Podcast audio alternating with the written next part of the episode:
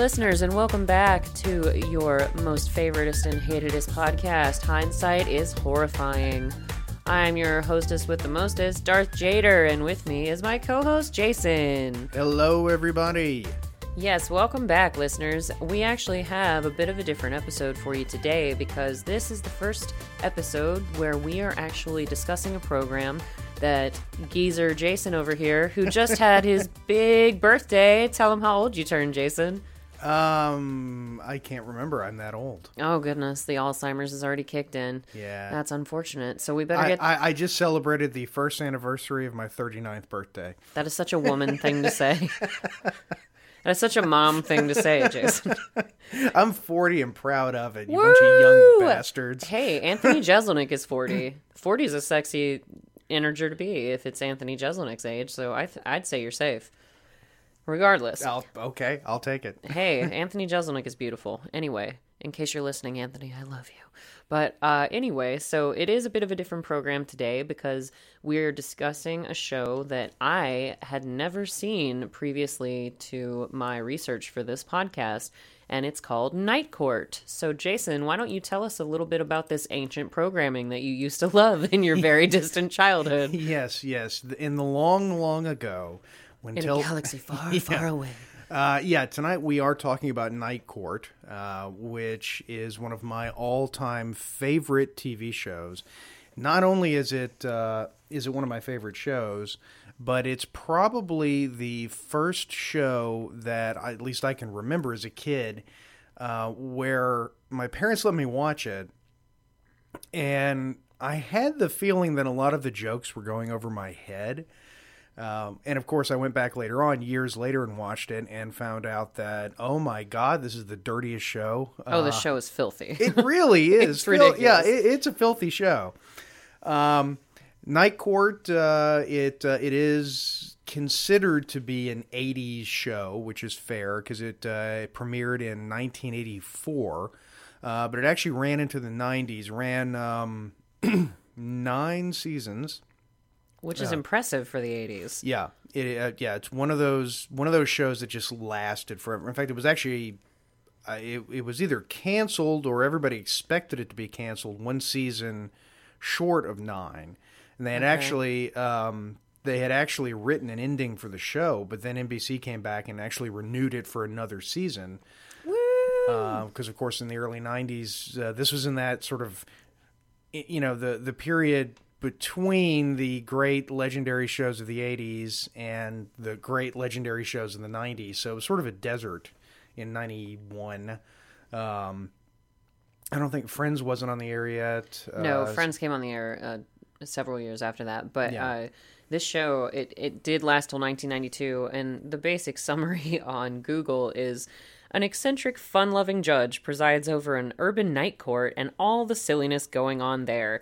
Judge Harold T. Stone presides over Night Court, a court which deals with petty crimes which can be dealt with in a dime a dozen manner. Criminal Court Part 2 is now in session. And the diamond dime a dozen actually fits in well with one of the episodes we saw today. We watched uh, episode nine of season four called Earthquake, which we're watching right now in the studio. And uh, given the '80s and like early '90s nature, they got away with away with some uh, slightly racist stuff on the show, like the sumo wrestlers only being able to speak fast food. Yeah. So yeah. that's a well, thing. That's not a racist thing. That's a fat person thing. Oh, That's- okay, then that's a- sizist. that's because Sorry, listeners. Yeah, that's because obviously anyone who doesn't speak English but who is fat would know how to say Big Mac and and things like that.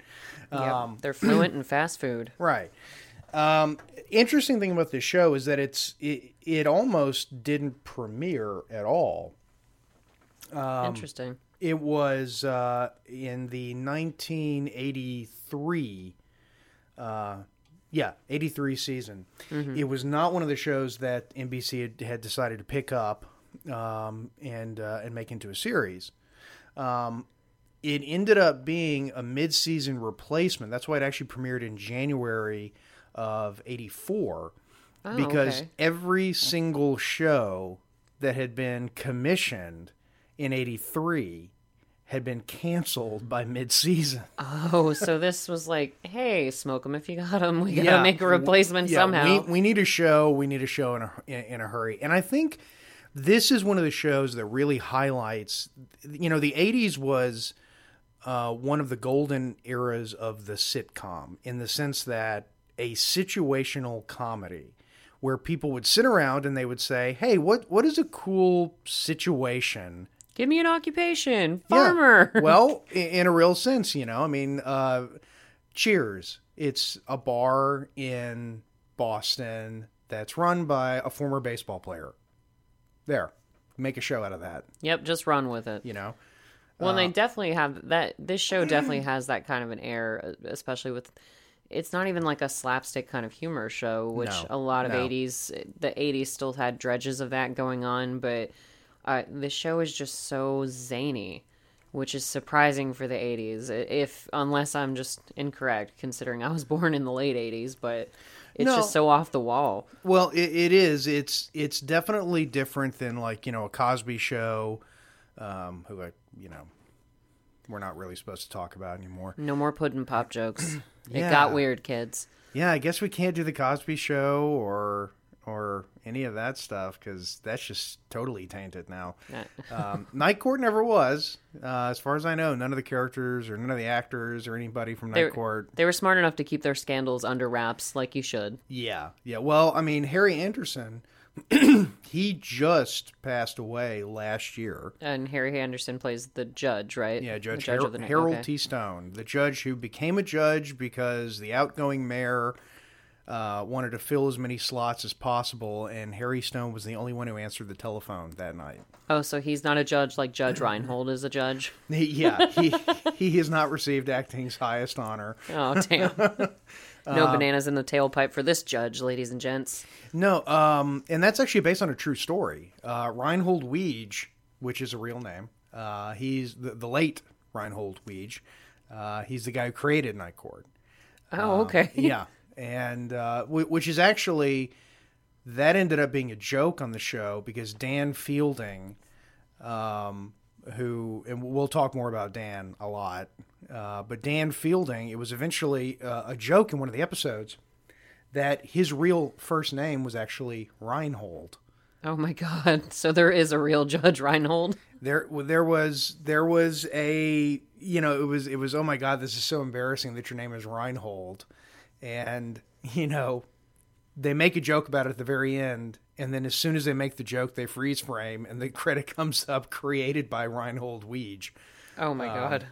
But, um, but no, this one, like I was saying, this is one of the classic sitcoms where you know people people who like shows like this you know they'll they, you know you can sit around and go okay it's a courtroom comedy in new york at night it's night court and nothing's ever really all that serious No, it's it's it's all misdemeanor kind of court, and it's just silly little cases that come through. right. But uh, uh, one of the first jokes I noticed by an actor that helped me immediately relate to the show, and let me know if I'm pronouncing his name correctly, John Larroquette. Larroquette. Larroquette. that's dan Uh, yeah, he yeah he's the lawyer, but Yeah. um, who I- also directed a lot of episodes in fact he directed no he didn't direct uh, earthquake. Earthquake was directed by uh, jeff melman who directed an episode of community. I love that you know that. He's not even looking at his computer right now, ladies and yeah, gentlemen. Je- Jeff Melman directed um, the episode of Community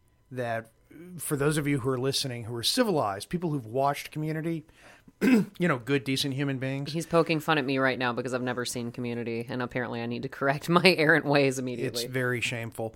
Uh, he directed the episode of Community where um, the the multiverse was first introduced. The episode where they were waiting, deciding who should go and uh, open the door for the pizza delivery guy, and they kept rolling a die.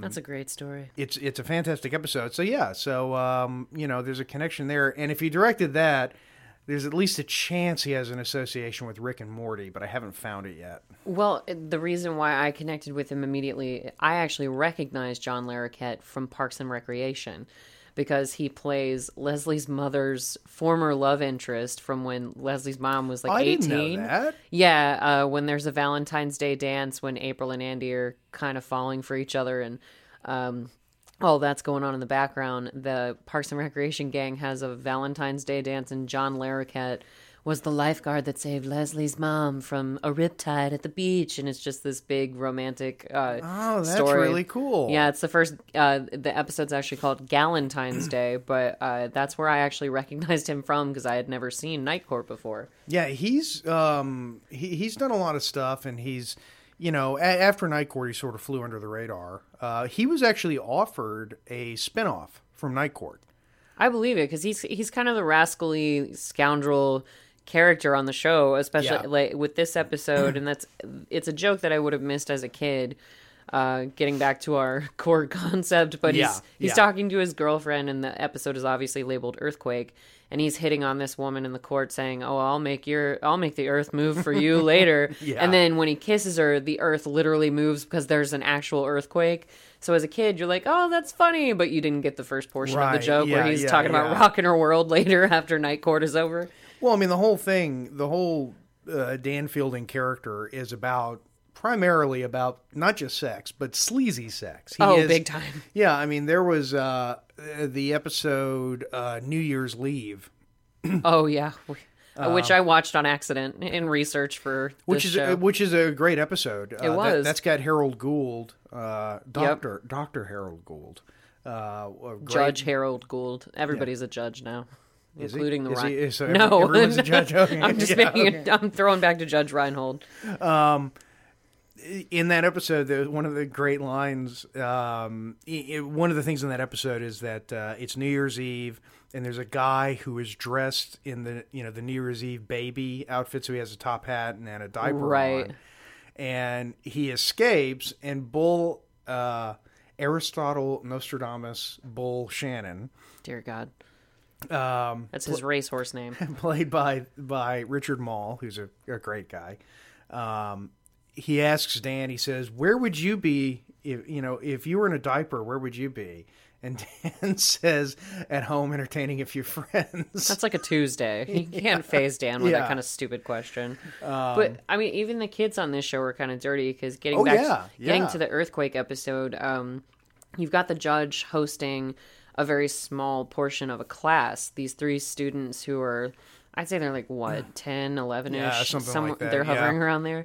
But there's this one kid that the judge bonds with because he's a little rapscallion type, and uh, this one woman is talking about, oh, I put on my old cheerleader's uniform or something, or but it only goes up to here, and the this little like ten year old boy looks at her and he's like, I'd give you ten dollars to see you in that uniform, and yeah, that was the same kid who was trying to look up her skirt with mirrors on his shoes. Yeah, he's a little gangster. He's he's a, Yeah. he's got scams. No, I, it, it's there were so many jokes. I, I I can't. They're kind of running together, but I know in one of the episodes I watched, um, the the B story is basically about Dan trying to uh, become a donor at a sperm bank. Oh lord, Now, bear in yeah, mind, that's I mean, neither of the episodes that I watched. uh, I'm trying to remember which episode that one was because that that was an interesting one because it, the the lady who ran the sperm bank was actually the librarian from the opening scene in Ghostbusters. Oh, and she's burned into your memory as from your story from the Yeah, previous yeah. episode where that scared the hell out of you. and and she she's trying to recruit Dan to uh, to be a sperm donor, and of course, you know she you know she says, "Have you ever had your sperm tested?" And he, you know he says, "What do you mean by a professional?" Well, there are all sorts of like sort of sleazy jokes like that because even in the earthquake episode with the three kids, they're accompanied by a teacher, and I think my one of my favorite jokes of this episode was. Um, a misdemeanor comes into the court because uh, of a live sex act that they performed, and the little kid, the little girl, looks at her teacher. She's like, "What's a live sex act?" And the teacher is all embarrassed, but she's like, "Well, Mary, we'll discuss that on career day." And I was just like, "Good God!" Yeah, I'm trying to remember what was what was the sex act. Who were the characters? Was it uh, not the actors, but what was their what was the joke there? Um. Oh, they bring. The thing is, this person has like a box of quote unquote sex toys, and Dan picks it up because he's been tasked with taking it to evidence, and he he's starting to like pick through it, and he's like, "Oh, an egg beater. When will people learn how to use the right tools?" And I was just like, "Oh God." yeah, and then sh- no one but a horrible human being would dare to show these things in a courtroom in front of children, and he just reaches in. like you do. But it gets even better because they uh Dan and this uh, the bailiff, I guess she is Roz. Roz. Roz, okay. Uh, well, because there's a stupid bailiff who's basically pre Hodor and pre uh, Oh. Yarp. Yeah. Yeah, Oh. yeah, that guy. But uh, regardless, Roz gets stuck on the elevator with two sumo wrestlers and a lawyer, Dan. Yeah. Which is just the start of a really bad dad joke. But at one point, with the earthquake happening over and over again, Roz is in the elevator with Dan, who's got the box full of sex toys in his arms, and she goes, Well, I guess we'll just have to find a way to entertain ourselves. And she looks in the toy box. Any way we can. this show is just downright filthy. You know, and it's interesting. The um, uh, what I tell or what what I've told people before about Night Court, and this plays pretty seriously into the does it hold up uh, equation. The um, whenever I first decided to go back and watch episodes of Night Court, um, the first couple seasons are they're awful. They're on an Alf sort of level, but you, yeah, you Yeah. mentioned that before recording that it, it sort of Seinfeld's up a little bit as Yeah. it goes on. Well, and and the thing is that the the reason for that is that the in, in the entire cast, um, very few of the actors were were on the show for all nine seasons. Harry Anderson was, Bull wa- or Richard Moll was. That always makes sense on an ensemble show, though. Yeah, and it, it took a while uh, to fine tune the show. But the The weird thing is that after uh, the original uh, bailiff, the the sort of foil uh, to to Bull, was uh, was Selma. Uh, I don't remember what her character's name. Her, the actress was Selma Diamond. Okay. Um, yeah, I didn't see her. I only watched the two episodes though for the for well, the episode. she she died of lung cancer right after season two, and like you do. and and they Oh. got a another actress, uh, Florence uh, Halop, something like that. Okay. Um, Flo. Um, they replaced Selma with Flo, and after season three, Florence died of lung cancer, oh. and it was actually a really big deal when when Roz came on the show because Bull, and it, it, was- it was kind of interesting because it was they weren't making it up. I mean, these people had literally died, and Bull was like a, a a dog who had been abused. You know, he was like, "What if the next one? What if I become friends with the next one and she dies too?" Oh no. You know, and that was one of the reasons why they brought on um, Marsha Warfield as Roz because they wanted to just completely get away from that that you know the little dainty old lady yeah, from the typical character. image. yeah just and- switch it up a little bit. Sure. yeah, and they, they went with this tough as nails, uh, younger uh, bailiff. And Roz, you know, she just, you know, she's one of the characters that made the show. When Roz got there, Yeah, I love Roz. oh, she's fantastic. Markie Post, I think Markie Post was the, I think she was the third public defender. Also, I think they went through, I think they went through two public defenders before her. Also, Okay. and what's weird is when you go back and watch like season one and two, you see them trying to do the love interest story between Harry and the public defender, but you know that that character is not going to be there in a season. Um, so it feels very weird. It feels very tacked on because Yeah. you, because you know they're well they're just doing this because they think they need to do it. Uh, so the show really it wasn't until about the fourth season um, that the show became the show as we know it. Yeah, it took a while to gel with Yeah, all the moving pieces, as it were. right. So that's that's interesting. And they should like it, sort of talking about that empathetic quality with all of that real story happening behind the fake story. I the show does have kind of a a sweet quality to it. Oh yeah, it's got a heart. It definitely has a heart. For sure, because when they do get trapped on the elevator, and like I said, two sumo wrestlers, a bailiff, and a lawyer get on an elevator. But uh, Dan, who's always like so confident and you know quick with his wit, uh, just doesn't care about anything. But he gets on the elevator and he starts freaking out. And at first, Roz is treating him like an errant child, like Dan, shut up, come on, get over it. And then she absolutely bitch slaps him at Yeah. one point. But Well, we that's get- the thing. Roz sees through Dan's bullshit. Yeah, because they get off the elevator toward the end of the whole escapade, and after the sort of bumbling, fumbling uh, handyman sort of Fonzies the elevator with Art. the sledgehammer, Art, art's great. but he just Because whenever something goes well, it's a work of art. oh god, Uh, that was a Burt Reynolds kind of laugh right there, Jason.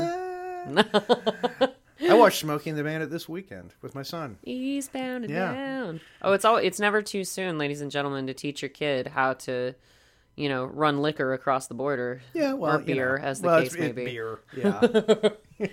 Hey, moonshiners, we're in Georgia, man. So Jerry Reed's character from the Smoky verse. Oh, God. Anyway, uh, it's it's delightful. Good luck. What was that when uh, Family Guy? Whenever Stewie, uh, good. What did he say to Burt Reynolds? Good luck tapping that hot, hot. Oh, that Sally that Field." hot Sally Field ass. Shut up! I'm not any happier about it than you are. Just zooms off. Which is which is so terrible because she's so cute and Smoking the Bandit. She's. I was about to say she was beautiful. Yeah, back- she was- Not that she's not a beautiful lady now. She's. Yeah, that was a weird, weird joke for uh, you know, for them to do. Yeah, but Seth MacFarlane. What are you gonna do? He's got to make fun of everybody, no matter what, He's an interesting guy. He's a very interesting guy. to say the least. He would have. He would have been great on Night Court. You know, he's good friends with Rush Limbaugh. Yeah, Rush Limbaugh's been on Family Guy. Yeah, uh, they're they're I think more than once. Yeah, they're politically. It just I, I I love that because it just goes to show you that it doesn't matter what your politics are, you can still be friends. Right. You know. Uh, in fact, I think when uh, what was it? Yeah, Rush Limbaugh had a heart attack, and he said the first person to call and check on him was Seth MacFarlane. Aww. And I was like, that's cool. You know. that's sweet. Uh, but anyway, getting back to uh, to Night Court. Yeah, we're actually approaching the end to the first episode that we watched. So the sumo wrestlers make it out alive, and uh, Dan does too. And Roz that has that nice little moment where she was giving him a tough time on the elevator for his claustrophobia and his paranoia, but then.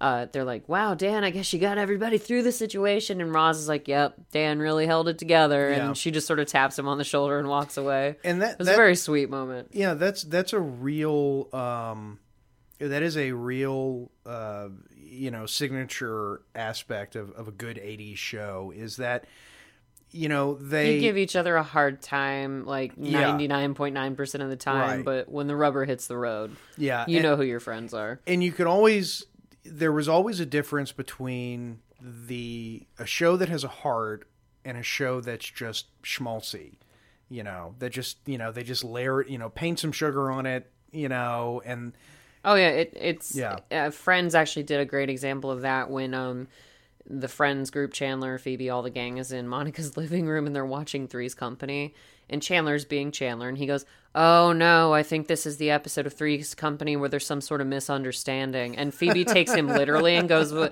well, then I've already seen this one," and she just turns it off.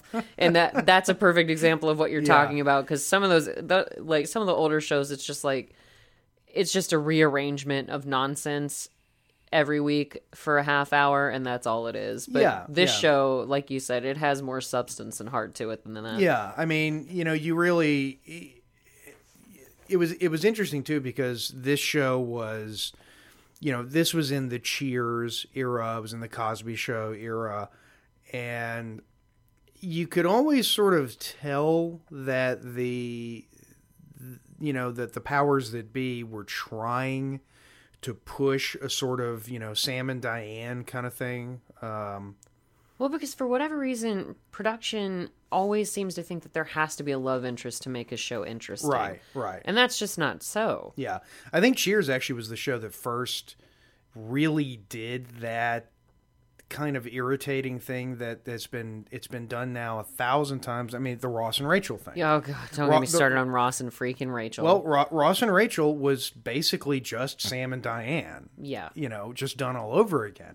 Well, and uh, New Girl, I think, actually makes fun of that in a way because uh, Zoe Deschanel's character actually has an on again, off again relationship with a, na- a man named Sam, and he leaves her for a girl named Diane. Eh. so I thought that was pretty perfect when Is that it Zoe happened. or Zoe?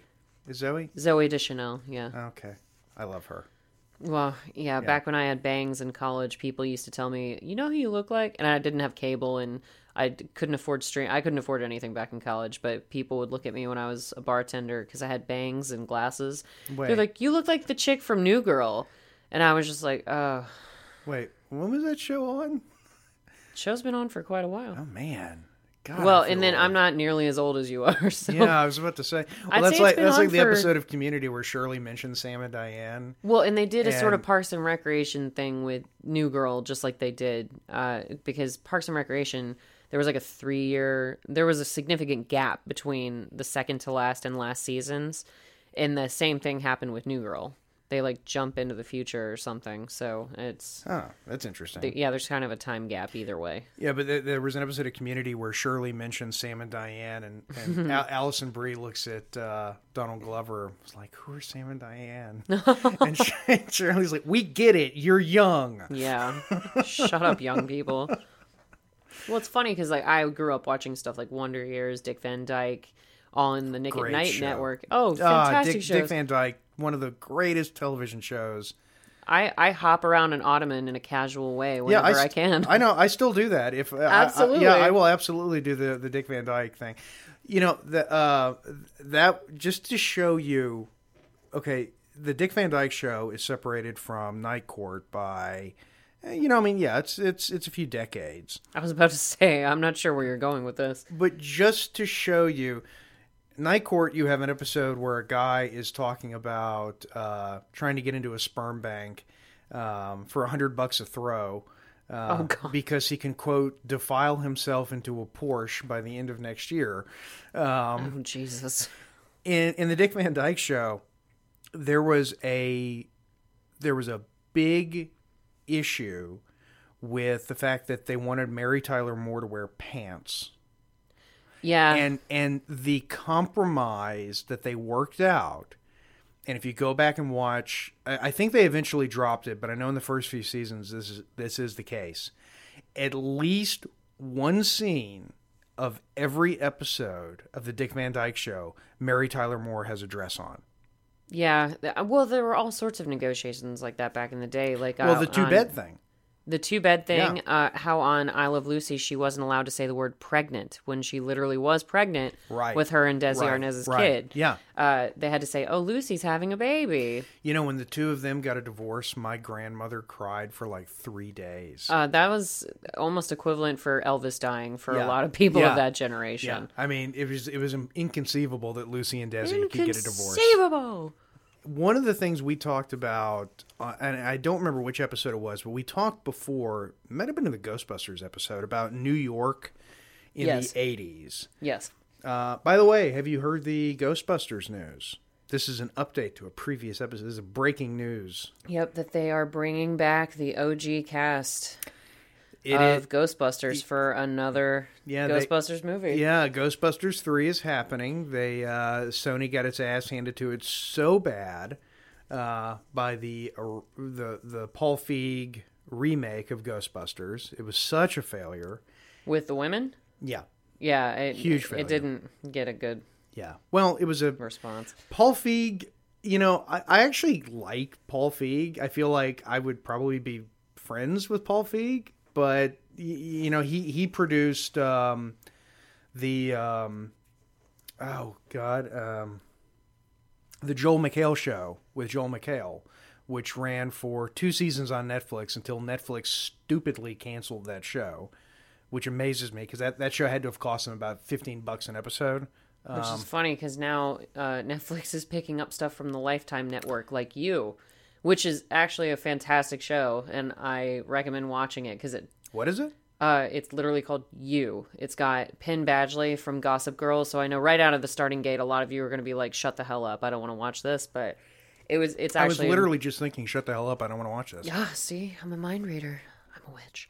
But yeah, it's um they're coming out with all sorts of unique material, including the Ted Bundy tapes and whatever else. But for whatever reason, they canceled the Joel McHale show. Yeah, So- I, I and I can only think that there was something going on behind the scenes that got that show canceled. Like, did Paul Feig manage to piss somebody off? or did Joel McHale do something equivalent to Shark Party, like Anthony Jeselnik? Who I- knows? I, I don't know. Joel McHale, he strikes me as not the sort of person to. He's you know he's a he's a smart guy. He he you know. I don't think he's gonna, you know, do something terrible to wreck his career. I know Paul Feig. Um, Maybe he threw the Shark Party.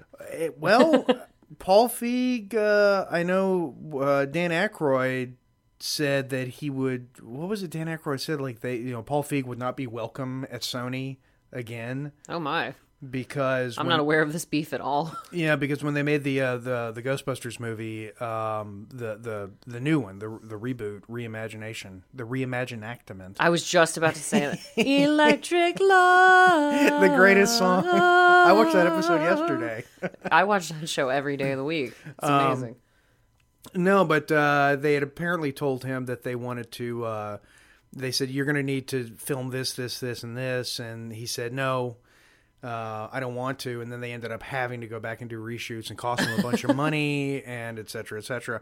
As but happens. no, but the news is that apparently um, Ivan Reitman, who directed Ghostbusters, uh, the OG version. yeah, the yeah the the movie Ghostbusters. Um, his son Jason Reitman will be directing Ghostbusters three. Ah, Ivan Reitman will be the executive producer, okay. um, and I think Ivan Reitman is either I think he's co-writing the script um, or co-written because I, I think the script's already written. really? Because I think we should venture back and do the original Dan Aykroyd version where he's traveling through time and space Oh, with a Harry Potter style wand and I, just. I would pay creaming some I monsters. Yeah, I, I would pay money to see that. Yeah, that needs to happen. But what I was saying, how this ties into Night Court, is that whenever I talk about New York in the 80s, Ah, yes. There is no greater example of what New York in the 80s was than Night Court.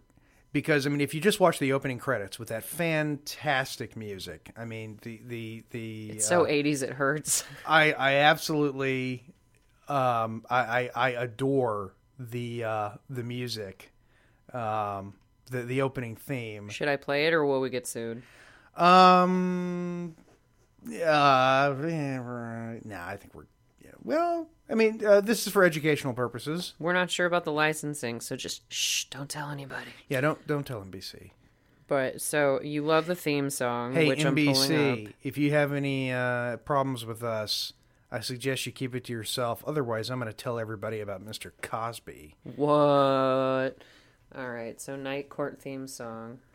There was before you do that Snap your W-2 Oh. and file FED Oh my state god, how free. humiliating. Well, now I'm playing an ad Yeah. on accident. Oh, and then it pulled up and I exited out. So what did you want to say? You know, technology is very difficult for some people, folks. Um, you just have to be patient. There's a reason why I'm the writer on on the podcast and not the tech person. To give you an idea of how big Bill Cosby was, there was an episode of Night Court um, where Brandon Tartikoff, who was the, the, the head of NBC at the time, Oh, yeah, that was on the episode that we're watching right now. Okay, Yeah. so so Brandon Tartikoff shows up, and he he is he's playing Brandon Tartikoff. He's playing the head Yeah, he appears as himself. Yeah. I actually had to look that up. yeah, and the, there's a part where he's going off about how powerful he is and how he's you know he's the head of NBC and this and that, and uh, Mac uh, answers a phone call and says, "Mr. Tartikoff, there's a Mr. Cosby on the phone for you." Yeah, I actually wrote this down and Brandon because the joke about the sandwiches. Yeah. Oh my God, the sandwiches. I forgot to get him his sandwiches and something about sucking on pudding pops. I don't remember the exact joke, but yeah, d- Cosby was into huge. pudding pops. Theo. All right, so here's the night court theme. so sad. That It- man was so funny. Watch, oh God. And she stood up in the delivery room and told everybody that my parents were never married. Let's get the horrible taste of that moment out of our mouth, listeners. And here is the night court theme.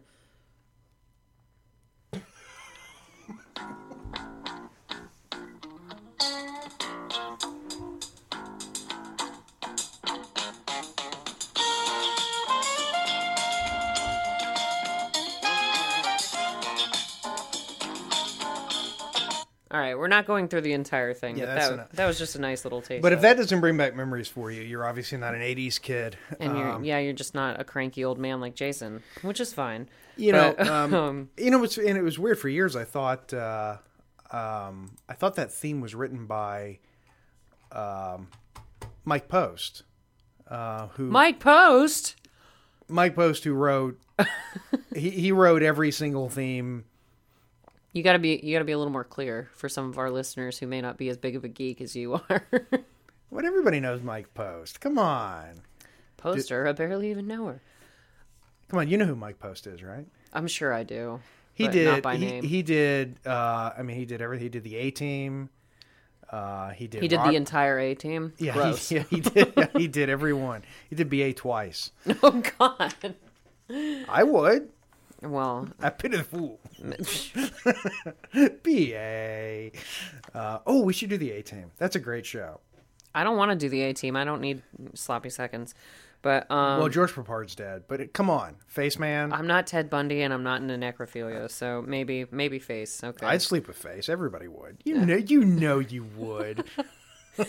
Oh, And if- anyway, and speaking George- of sleeping with people, this episode, the second episode of Night Court that we actually got into is called "A Day in the Life," and what's really funny is that it's kind of got this Rick and Morty, Morty's mind blowers slash interdimensional cable to it, because it's literally an episode where the judge has to get through like 200, Yeah, 200 cases. 200 misdemeanor cases in a night, and Classic, classic sitcom. classic log jam Yeah. like uh, because the whole concept of it is that they have to uh, convict all of these misdemeanors by the end of the night or else all of their charges will be dismissed at midnight and they're Right, about 200 right. cases and the judge is like well even on a good night we all we get through is 80 and Yeah, yeah. there's there's the conflict but speaking of sleeping with people not face from the a team but this woman an ex of dan's maybe you can shed some light on the Uh, situation yeah, yeah, basically, Dan. i i it's it's a classic night court scenario where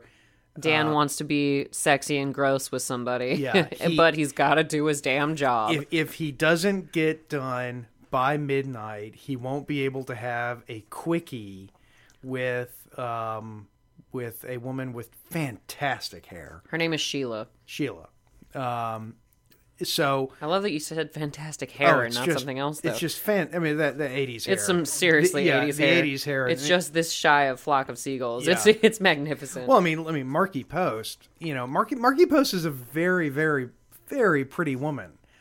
And you watch the show, and it's like if you look past the hair and the wardrobe, you Yeah. can see how pretty she is. the shoulder pads alone. and I swear. She the clothes that she wears, like every jacket she wears. I had an old relative who had a couch that was made out of the exact same fabric. Oh yeah, they had to recycle that stuff back in the eighties. Yeah, but that was, you know, I mean, you know, uh, that that is definitely. I'm okay with nostalgia fashion. You know, if, if somebody wants to dress like it's the 40s or the 50s or the 60s, even kind of the 70s, I'm okay with it. You can do that tongue in cheek. Please, dear God, don't ever let the 80s fashion. No, we don't need back. that. Women don't need boxy shoulders. It's okay. We don't need to look like football players. It's cool. Yeah, But- hair, hairspray bad. Hairspray is fine in, in moderation, Well, ladies, okay, in moderation. Yeah, okay, yeah, yeah. but uh, including the guys because the flock of seagulls haircut doesn't need to make a, a recurrence but dan has a typical you know dan line in the beginning where he and sheila are sort of bantering about about sleeping together and uh, the sheila is moving and that's why he's on a deadline to sleep with her because she's got to catch a flight blah blah blah she goes i have a new position and dan goes he responds with well will it involve a loss of consciousness like it's just It's so down and dirty. This Well, show. I mean, there was actually an episode of Night Court where Dan Dan had to have s- surgery. In fact, I think it was actually the episode. It was a two-parter. I think it was called Dan's surgery. oh, that's And yeah, that's deep. and the whole the whole gist of the episode of the second part is that the doctor tells him, you know, you're going to be okay, but if you do anything strenuous, uh, it could kill you. Like sex, so he so he bangs some woman and ends up in a coma. like you do. And it's just how did my parents let me watch this? God. You know, it's uh cuz you know this was Night Court really was sort of the community of its day. Um because the thing about a show like Community is that it's a sitcom, but it's it's Dan Harmon. It's very obviously not going to follow the normal sitcom rules. You know, it's it's going to do stuff where like um Yeah, Dan Harmon is fantastic with writing oh yeah. autistic or autistic spectrum characters. well, you know, Rick Sanchez is essentially a lizard. Well, yeah, yeah, that is true. I mean, it, it's there are certain shows, and there there are certain um, certain writers and showrunners uh, who really just um, they kind of break the rules pretty much every chance they get, and if they do it right, um, then um, The results are absolutely miraculous. Right. There's a guy named Graham Lennon, uh, and I say Lennon. is it's spelled L I N E H A N, and he's the guy who he's made some of the best TV shows in the history of television. He did Father Ted, The IT Crowd, Black Books, Um, oh, Black Books. but his whole thing is he he you know he breaks the rules in his sitcoms. Okay. Like he one of the things he refuses to do is have a first episode. He'll never have an episode where it's the episode where Pilot. Let's introduce everyone. Yeah, like- let's make it boxy and awkward. Yeah, right it's like just oh hey you just got hired today or hey you you know you're just moving into the neighborhood. Every it's episode not yeah, expositional, Right. In that sense, yeah, yeah it begins with the characters already fully developed, you Mm-hmm. know. So makes sense. You know, Night Court is sort of like that, and I think it's one of the reasons. Well, Seinfeld, great example of a show that breaks every rule in the sitcom narrative. That's why they're at the top of our spectrum. Yeah.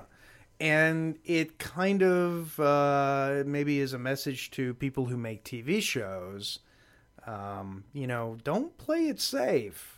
Do something kind of, you know, loose with the rules. You know? Yeah, if, if find your voice a little bit later if that's what happens. But Yeah, yeah. You can always firm up the rules, but starting loose is always honestly the safest option because Right. then you can take the response and actually go in whatever direction is best for the show overall. Well, and you have to think if people like okay, like Dan Harmon. Okay, so Dan Harmon makes Community, um, one of my all-time favorite shows. I I, I absolutely love the show.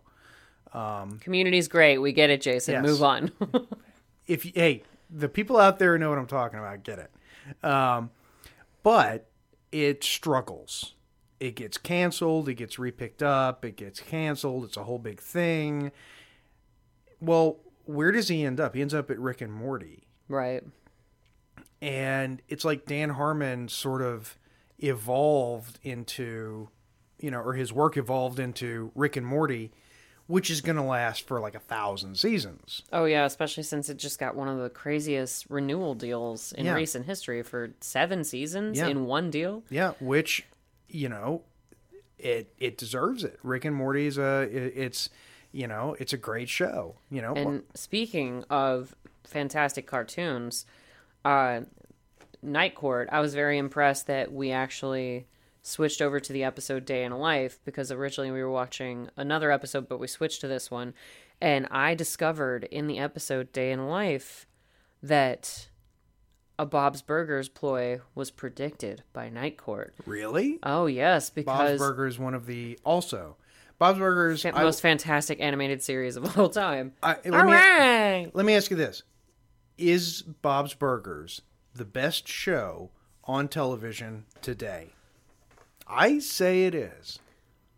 Well, in comparison we can get into this debate later Yeah. you know when uh, our listeners can tweet at us about it but yes i would say that this episode of night court predicted part of bob's burgers because later in the episode of night court when they're trying to get through all of these misdemeanors one of them is an 80 year old woman who is whoring herself out in an old folks home Yes. and all I could think of when I saw that is elderly prostitute. So that I, I That was- wonder if that's even a nod to Night Court See, from eh, that episode of Bob's Burgers. And that joke right there, the whole joke with the old prostitute, where she calls the character witnesses and all, all the old men rolling They're in, in wheelchairs. wheelchairs, yeah. And he asks the doctor, he says, Doctor, you know, were these men this happy before? And he- No. he says, no, but they could walk. yep. And at one point, they're like, "Wait a minute. So is she trading money for these services?" And she, it, they're like, "Sometimes she does it for pudding." Pudding. And that, like, they they do a callback to that at the end of the episode because, and Dan has a great sleazy moment paired with this because he hears that the woman's, you know, trading herself for pudding, and he does unfortunately miss out on hooking up with Sheila because she falls for one of the the weird criminals who comes through the court. She's like, oh, this one guy. Uh, she falls for a guy who quote unquote takes his time because he takes about a month That's to get a right. sentence out of his mouth. Yes. Because they finally hit the deadline. They're on the That final. wasn't Emo. That wasn't Emo. Uh, uh, Philips, wasn't it? I'm not sure. Hang on, I gotta look that up. do it. But um, they're on.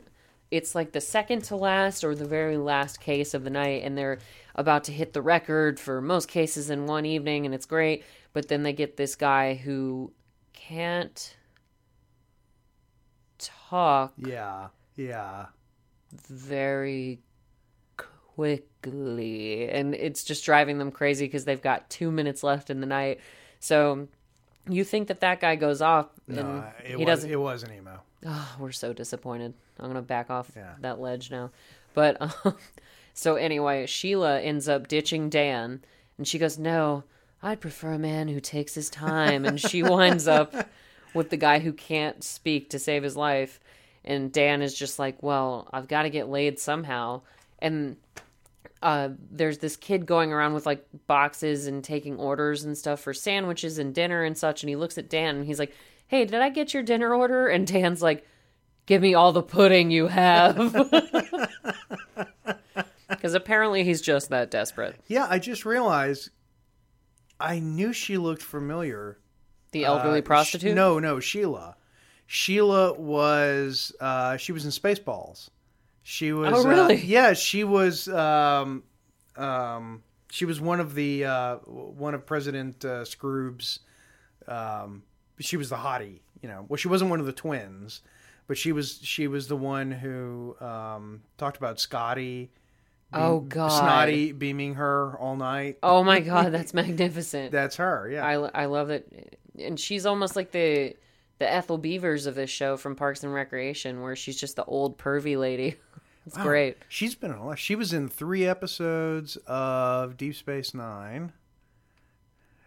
I, I, I tell you, it's it's so fascinating when you look at some of these actors who you see them for a brief moment or one episode of a TV series. But they're so memorable, and you're like, I know I've Yeah, seen that and- person before. And you look and you realize this person's got forty or fifty credits on IMDb.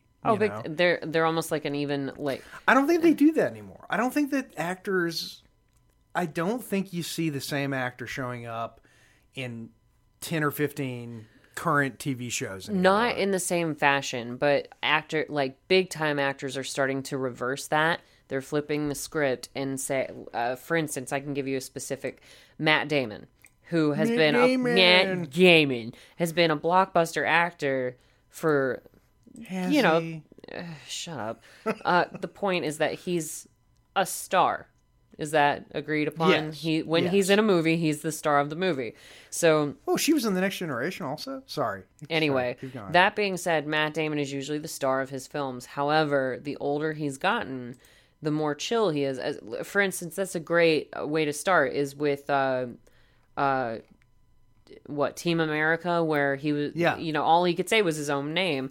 Uh, they interviewed him about that, and they interviewed Sean Penn because Sean Penn was also kind of poorly represented in that movie. A and bit, a bit. when they when they interviewed Sean Penn about it, he said, "Oh, this movie's a Mara on cinema history, and it's complete crap." And they looked at Matt Damon, who went to Yale for three years, and they were like, "How do you feel about this?" And he I've- goes, "I I've- think it's freaking hilarious." I've known So- people who went to Yale.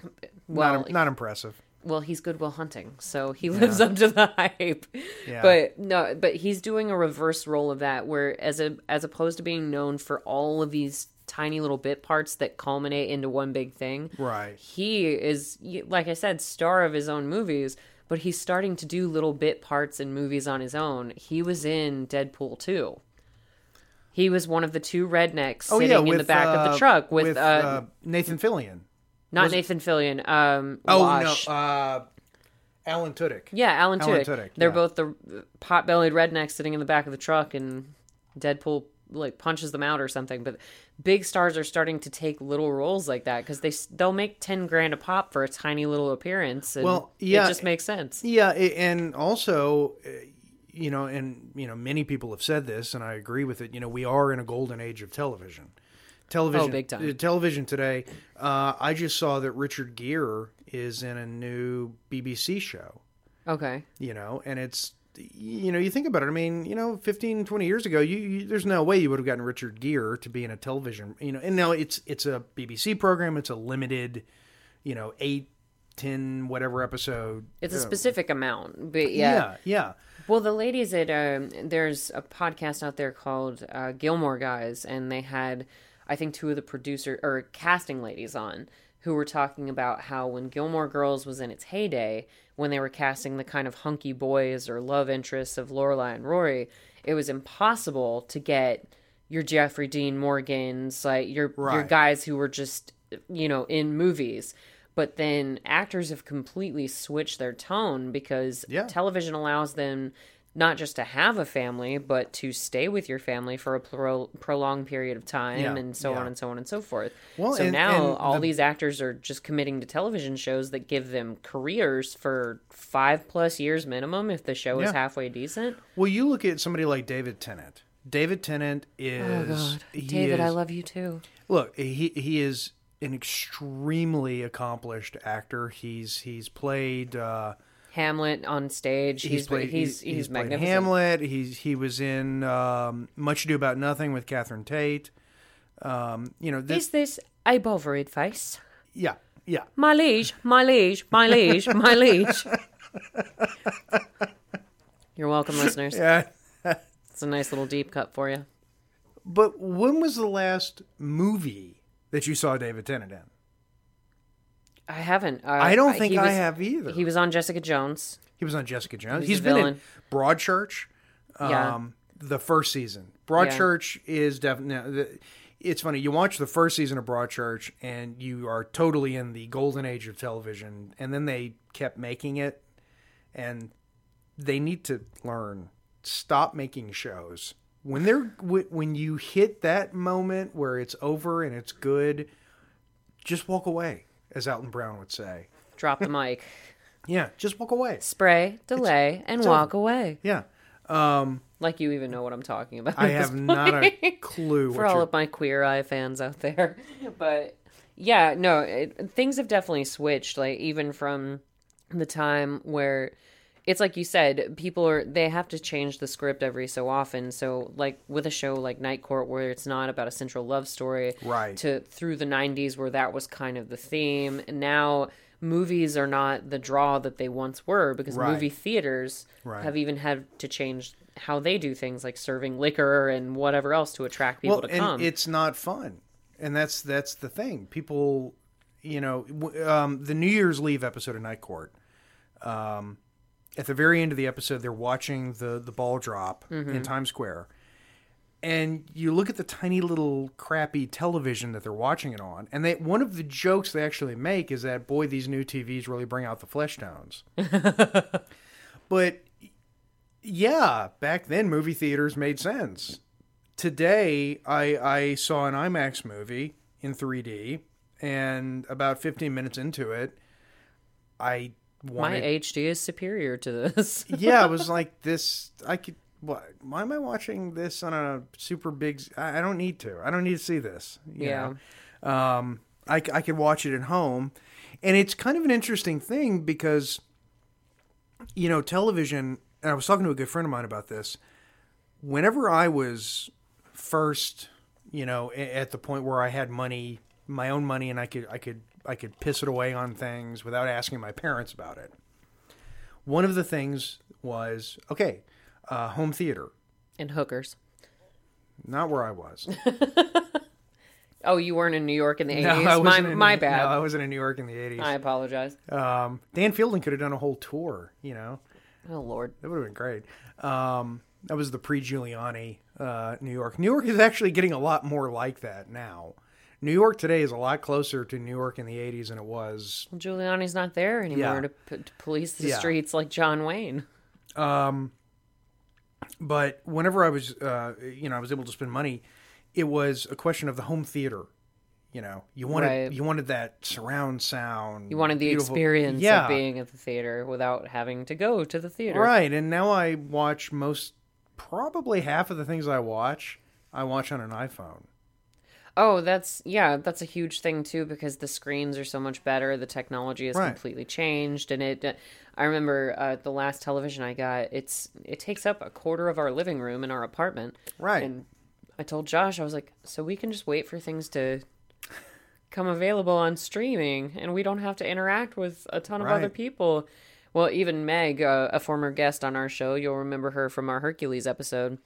She and I received gift cards from uh, a fellow manager of ours at work, and she said, "You know, I could go to the restaurant and I could go to the movie theater, or I could order the food on DoorDash and rent the movie on Yeah. Fandango at home." Honestly, it just yeah. by It- the time you can avoid the crowd, the hassle, well, it's it, there's it, it is kind of sad because there's a certain experience that comes from scarcity.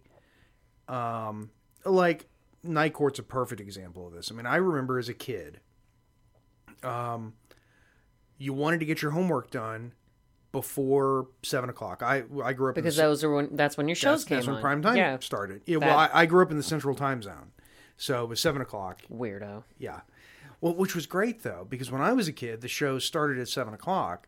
Like my wife, it, it's so fascinating. When I was a kid, I watched as a kid. I watched the Tonight Show, but my wife grew up in the Eastern time zone. When it was too late to It stay was up it was too late for her tonight, to stay up and watch the Tonight Show. Yeah, Well, that's why they even tell. Uh, I was listening to the Jeselnik and Rosenthal Vanity Project, JRVP, and uh, Anthony Jeselnik was saying something to the extent that uh, his advisors or whoever he pays to tell him stuff about social media said the best time to post something is during convenient times for Eastern Standard yeah. and so that it Yeah. goes right into what you're saying because it just it changes for everyone Oh, he yeah. was like but wait a minute mm. i he was like no that means i have to be up at five in the morning to tweet something and i'm just not going to do that No.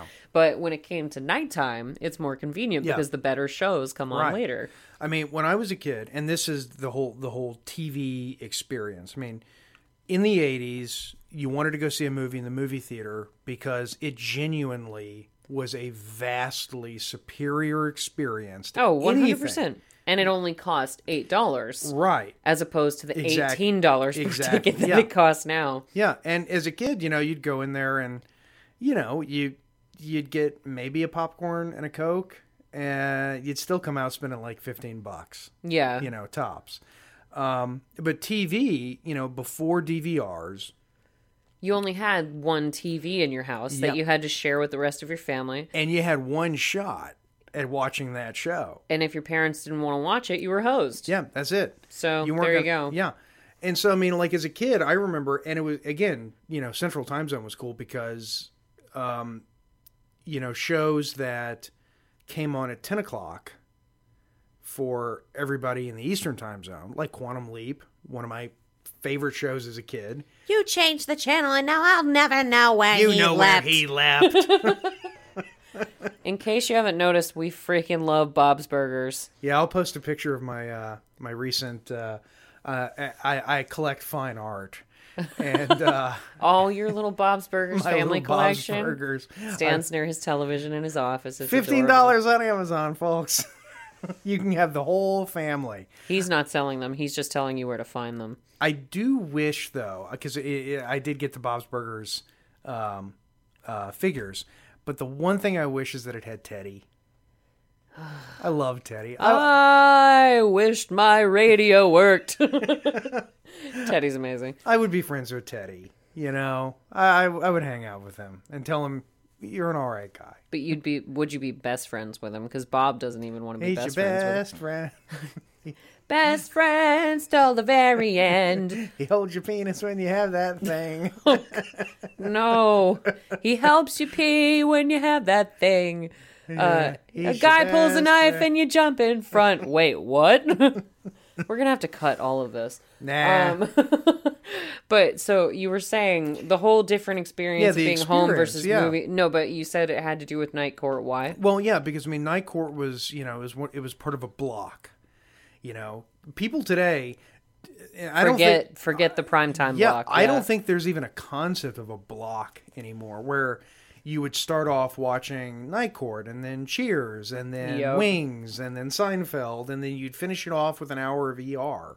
Yeah, it was the same concept with. um George Clooney's old man. He got his start on Roseanne. Yeah, he's old a- for sure. He's an old dude. Booker on Roseanne Yeah. with the Jheri curl Uncle Jesse hair before Uncle Jesse was ever a thing. That's right. Oh yes, ladies and gentlemen, look it up. Uncle Jesse. Uh, Cut it out. I know that wasn't him. no, I was about That to was say Dave, that was Dave Coulier. I was about to say that's not Uncle Did you, catchphrase. did you ever watch Dave Coulier's? Have mercy. That's Uncle Jesse. You know, he had a show, uh, a Canadian skit show. oh God, I and and like I'm it- sorry, listeners. No, it's so weird because I've seen I they played it on Nickelodeon when I was a kid, but no one I know remembers this show. It was called Out of Control, starring Dave Coulier. It was where he that was the show where Cut It Out was born. Was I remember the show. catchphrase. I don't remember Yeah. the show, Nobody but- does. Nobody does. except for Jason because he's ancient. So no, but, but what I'm saying is people my age don't remember it. really, Yeah, it's the weird. I've talked to people. It was on Nickelodeon. They played it like every day on Nickelodeon. that's crazy. Yeah. But okay, so what? But what does the block concept have to do with going to the movies and the well, different it's experience? it's a it's a part of the it's one of those experiences. where it's almost like a group matinee, where it's like two for one. But if you tune in at the right time, as opposed, Well, 'cause, it, yeah, it's it, it's a it's an it's one of those experiences that relates to TVs and movies that just doesn't exist anymore. Uh, like going to the movies. I mean, who goes to the movie theater anymore? I mean, how many movies did you see in the theater last year? Yeah, that it's a fair point because like when you said with the block stuff, it comes down to uh even Must see TV. Yeah. So with Nick at Night, it used to be uh, like the Wonder Years, and then we move on to Dick Van Dyke and Mary Right. Tyler Moore. And what really twisted me up is that a show that was popular when I was in high school, known as That 70s Show, Oh yeah, is yeah. now on Nick at frickin' night. And it makes me want to burn my TV and throw it off my balcony. Yeah, you're not young. Ugh. Yeah, welcome to being old. At you- least I'm not as old as you. yeah, but- and you never will be. Oh, but now Hyde is wanted on sexual allegations and What? Hyde from that 70 show. Oh, I didn't was know that. yeah, he was accused of rape. It, it was a big deal. Um, oh, That's why they kicked him off uh, the Ranch show with Ashton Kutcher. They didn't renew his contract. which I mean, And Hyde was my favorite throughout the entire like. It, I was so upset, I but mean, be, being kicked off an Ashton Ashton Kutcher project. Is there any greater shame that a Hmm. human can experience? I'm not sure. But But that show had Sam. El- I've never seen The Ranch, but the, uh, Sam Elliott's on that, isn't he? Sam Elliott is on it. He's the dad, and Ashton Kutcher is like the the Hollywood son who went off and See, and that that that's or like I don't know that he's Hollywood, but he went off and he was like a fancy football player or it was Garden State basically. He came back because he had to. in, in the Star Wars universe. There's this concept that Yoda went to Dagobah because Yoda was so full of the light side of the Force that in order to hide, he had to go to Dagobah, which was pure dark side, and they would cancel each other out, and he would be effectively invisible. that makes sense. That's He- basically So Dagobah was That's the basi- Rick that- to Yoda's No, Dagobah was the Morty to Yoda's Rick. Yeah. Is what you're telling me? Well, that's basically the ranch. As far as if you take the Force and replace it with cool, The Force being Sam Elliott, be- obviously. because obviously you've literally got a show where Sam Elliott, one of the coolest human beings ever, and Ashton Kutcher, and they totally cancel each other out, and it's like the show doesn't even exist. Well, and Sam Elliott was on Justified and Parks and Recreation, just like John Larroquette, because apparently this is a show about Night Court, which we can't stay on topic with. But, you this know, is on topic. Well, I think part of the reason is that we're drinking such delicious beers that we get distracted. You know, our favorite beers from Variant, like the Raspberry Lemon Gose. And what are you drinking there, Jason? The same beer as always? Same beer as always. I love this. This is the Norcross Street IPA. That's right. Our favorite beers from Roswell, downtown Roswell. And let's see, this beer that I'm drinking came out and was bottled on the 26th of January. So this was this was in a keg or in a uh, uh, a tank About five days about ago. five days ago. Yep. That is, It's very fresh. and you can taste it.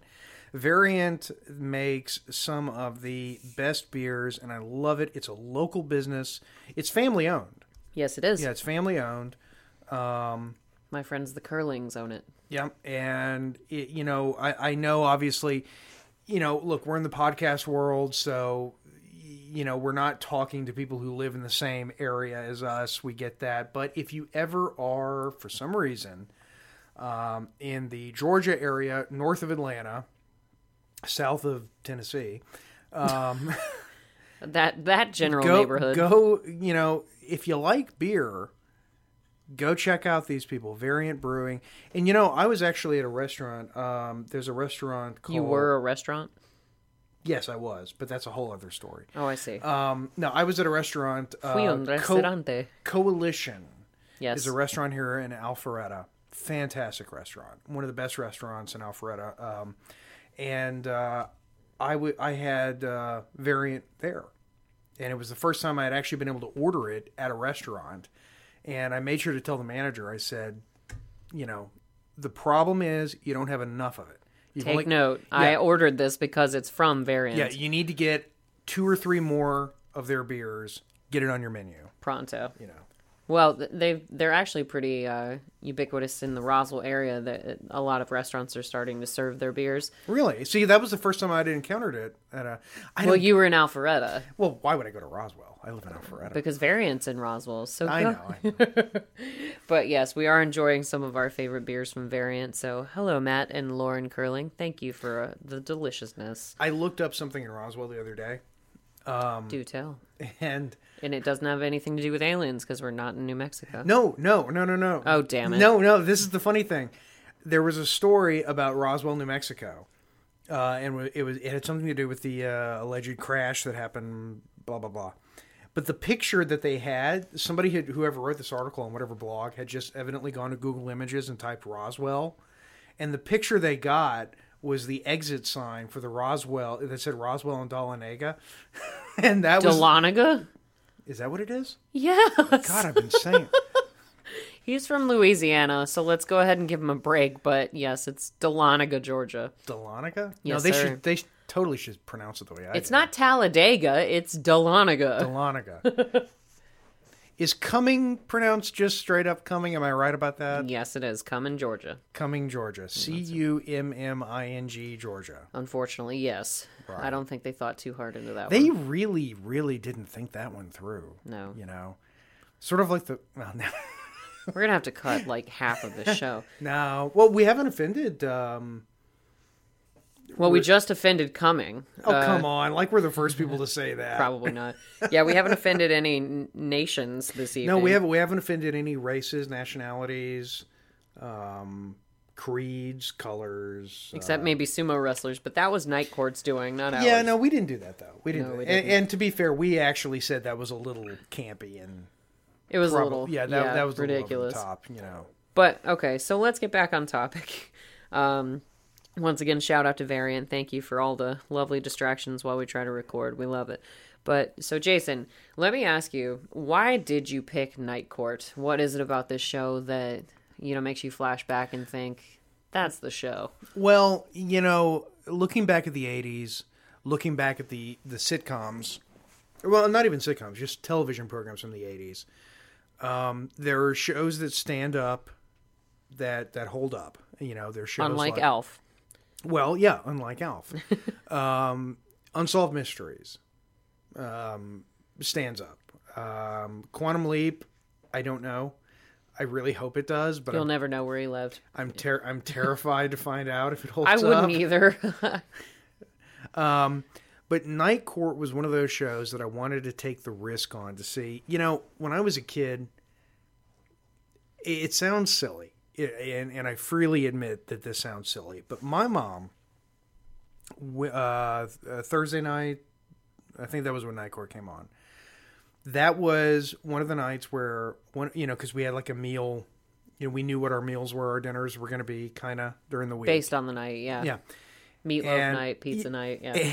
And I remember, like, a thousand times as a kid, having a a, a, a chicken breast with uh, Velveeta shells and cheese, Classy sitting- as shit. sitting sitting at the little island in our kitchen, watching the tiny ass little TV that was on top of our refrigerator. Because they used to be about five by five children. Yeah. Those tiny little TVs. I Yeah, and it, it probably weighs as much as the 65 inch TV I have today, Oh, yeah. which probably also cost about half as much. Um, Yep. That's I, why you held on to a television for 12 years back in the day because it was worth that kind yeah, of money. My mom still has that TV, still on top That's of the refrigerator. That's magnificent. Yeah. Tell her to text me a picture of Yeah. it. I need to see it. But I remember as a kid sitting and watching Night Court, eating that meal, and it, it's so funny because as a, as a kid from the '80s, you know, you watch the Goldbergs. People who didn't grow up in the '80s don't get what TV and movies meant to us. It was it was a part of our life. Oh, even in the early '90s, like that Yeah, was yeah. that was how I got exposed to Star Wars properly. Because yeah, it might be on the television, but you had to know when it was playing based from you know what the TV guide told you, so on and so on and so forth. Otherwise, you were gonna miss three quarters of it or whatever, and you just catch when Luke Right, right. loses his hand at the end of Yeah. um, Empire. But you go to the movie and you get to experience the entire thing in color, no Yeah. less, because sometimes you know the the TVs that your parents held on to were still black and white, Yeah, you didn't have to worry about vertical hold. and and uh, the dial. Because Yes. the youngest kid in the room had Yeah. to get up and change the dial. There was no remote to some of these old ass televisions that we had in our houses back in the day. but but it, it, it's really hard to overstate the importance and and i don't know why i genuinely don't i don't know why it is for this generation for my generation why it was so uh, significant i uh, there's a um, a web there's a blog that i read every day called the war zone it's over at thedrive.com and uh, tyler rogoway um, I hope I'm saying his name right. Um, he's he's the, the sort of the, the head guy there, and he wrote an article, I think it was last week, about Airwolf, and about how Airwolf shaped his entire life. Wow. And I and and I just thought, and you read the comments, and you see so many different people in the comments saying essentially the same thing, is to a, lesser degree, but I really don't think people who didn't grow up in the 80s realize how those shows, I mean, Unsolved Mysteries. Unsolved Mysteries had an impact on my life. I went into um eventually, you know, working in, you know, criminal investigations Because, of because Unsolved of- Mysteries. because of Robert Stack and Unsolved Mysteries. That's pretty intense. Yeah, that was the beginning. Just like with Tyler, um, Airwolf started him down the path of now he's a fantastic uh, blogger. He produces the absolute best defense related um, uh, blog articles you'll ever read. Be- and it started with an 80s TV show. Well, I mean, that's where your influences came from back in the day. I remember Uh, when I was a little girl, I wanted to be a Dalmatian when I grew up because of 101 Dalmatians. now, my parents quickly uh, stomped that idea out. They're like, no, you're a person, not a dog. That's not going to happen. And I was like, but but that's my dream. You said I could be whatever I wanted to be. Yeah, Uh, but we lied, honey. Oh, okay. Plus, you're a woman. What, By- what by- are you ever going to be? By the way, Santa Claus. Wait, what about Santa Claus? What are I'm you just- trying to I- tell I- me? No, I'm just talking about the lies your parents tell you. Wait, what about Santa Claus, Jason? Are you are you He's trying gay.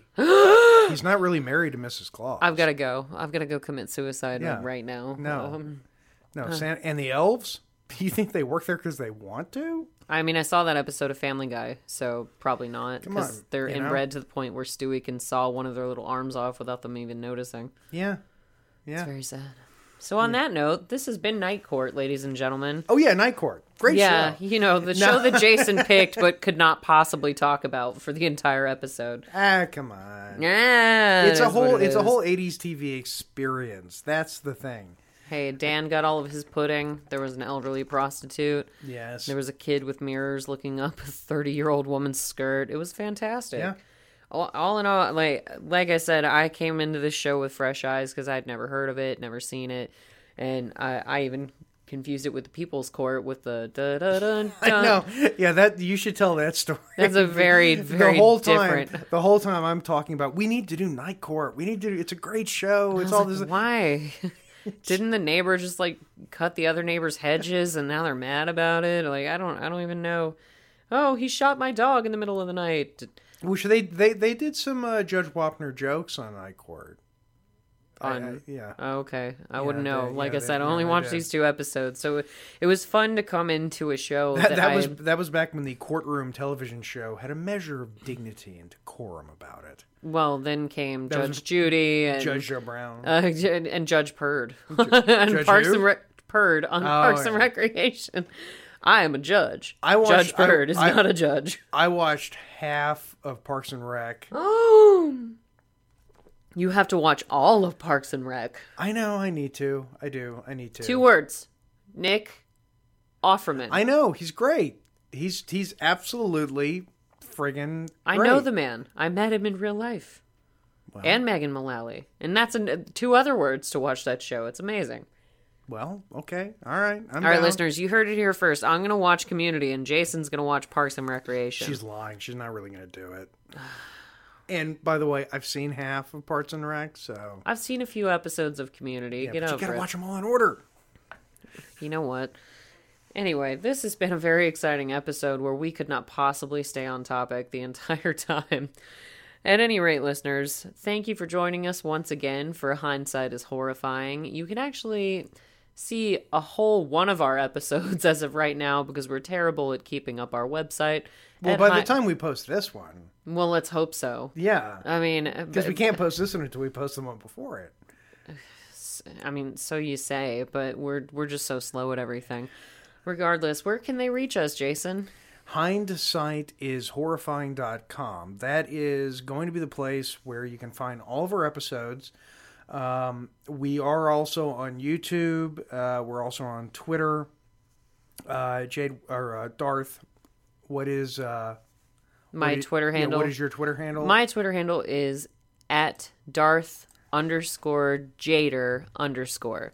Our uh, hindsight is horrifying Twitter account is actually hindsight horror.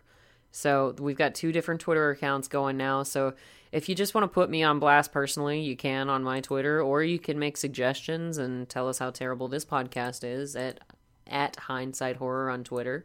You can also reach me at Darth Jader at hindsightishorrifying.com. We love to hear your suggestions for future episodes, whether we're just nerding out, kind of like what we did over Night Court, or and maybe we can do a sort of a blend episode where we bring up all the adult jokes that we missed as kids. But Jason, where where can they email you all the hate mail? Because that's where all the hate mail goes, yeah, ladies they, and gentlemen. yeah, I love the hate mail. It it it it it, It fuels his soul. It fuels me. Yeah. Uh, Jason at hindsightisHorrifying.com. Um, I'm on Twitter, but you'll have to find me. I'm not going to tell you. Find my Twitter and you'll find his Twitter. Yeah, maybe. Who knows? Yeah. No, Until- if you uh, if you find me uh, if you want to find me on Twitter, uh, I am at at North Foggy. N O R T H F O G G Y. North Foggy. It's a lie. Listeners, don't listen to that lie. But thank you for joining us once again. This has been Hindsight is Horrifying. This is Darth Jader and Jason saying thank you and good night. Good night.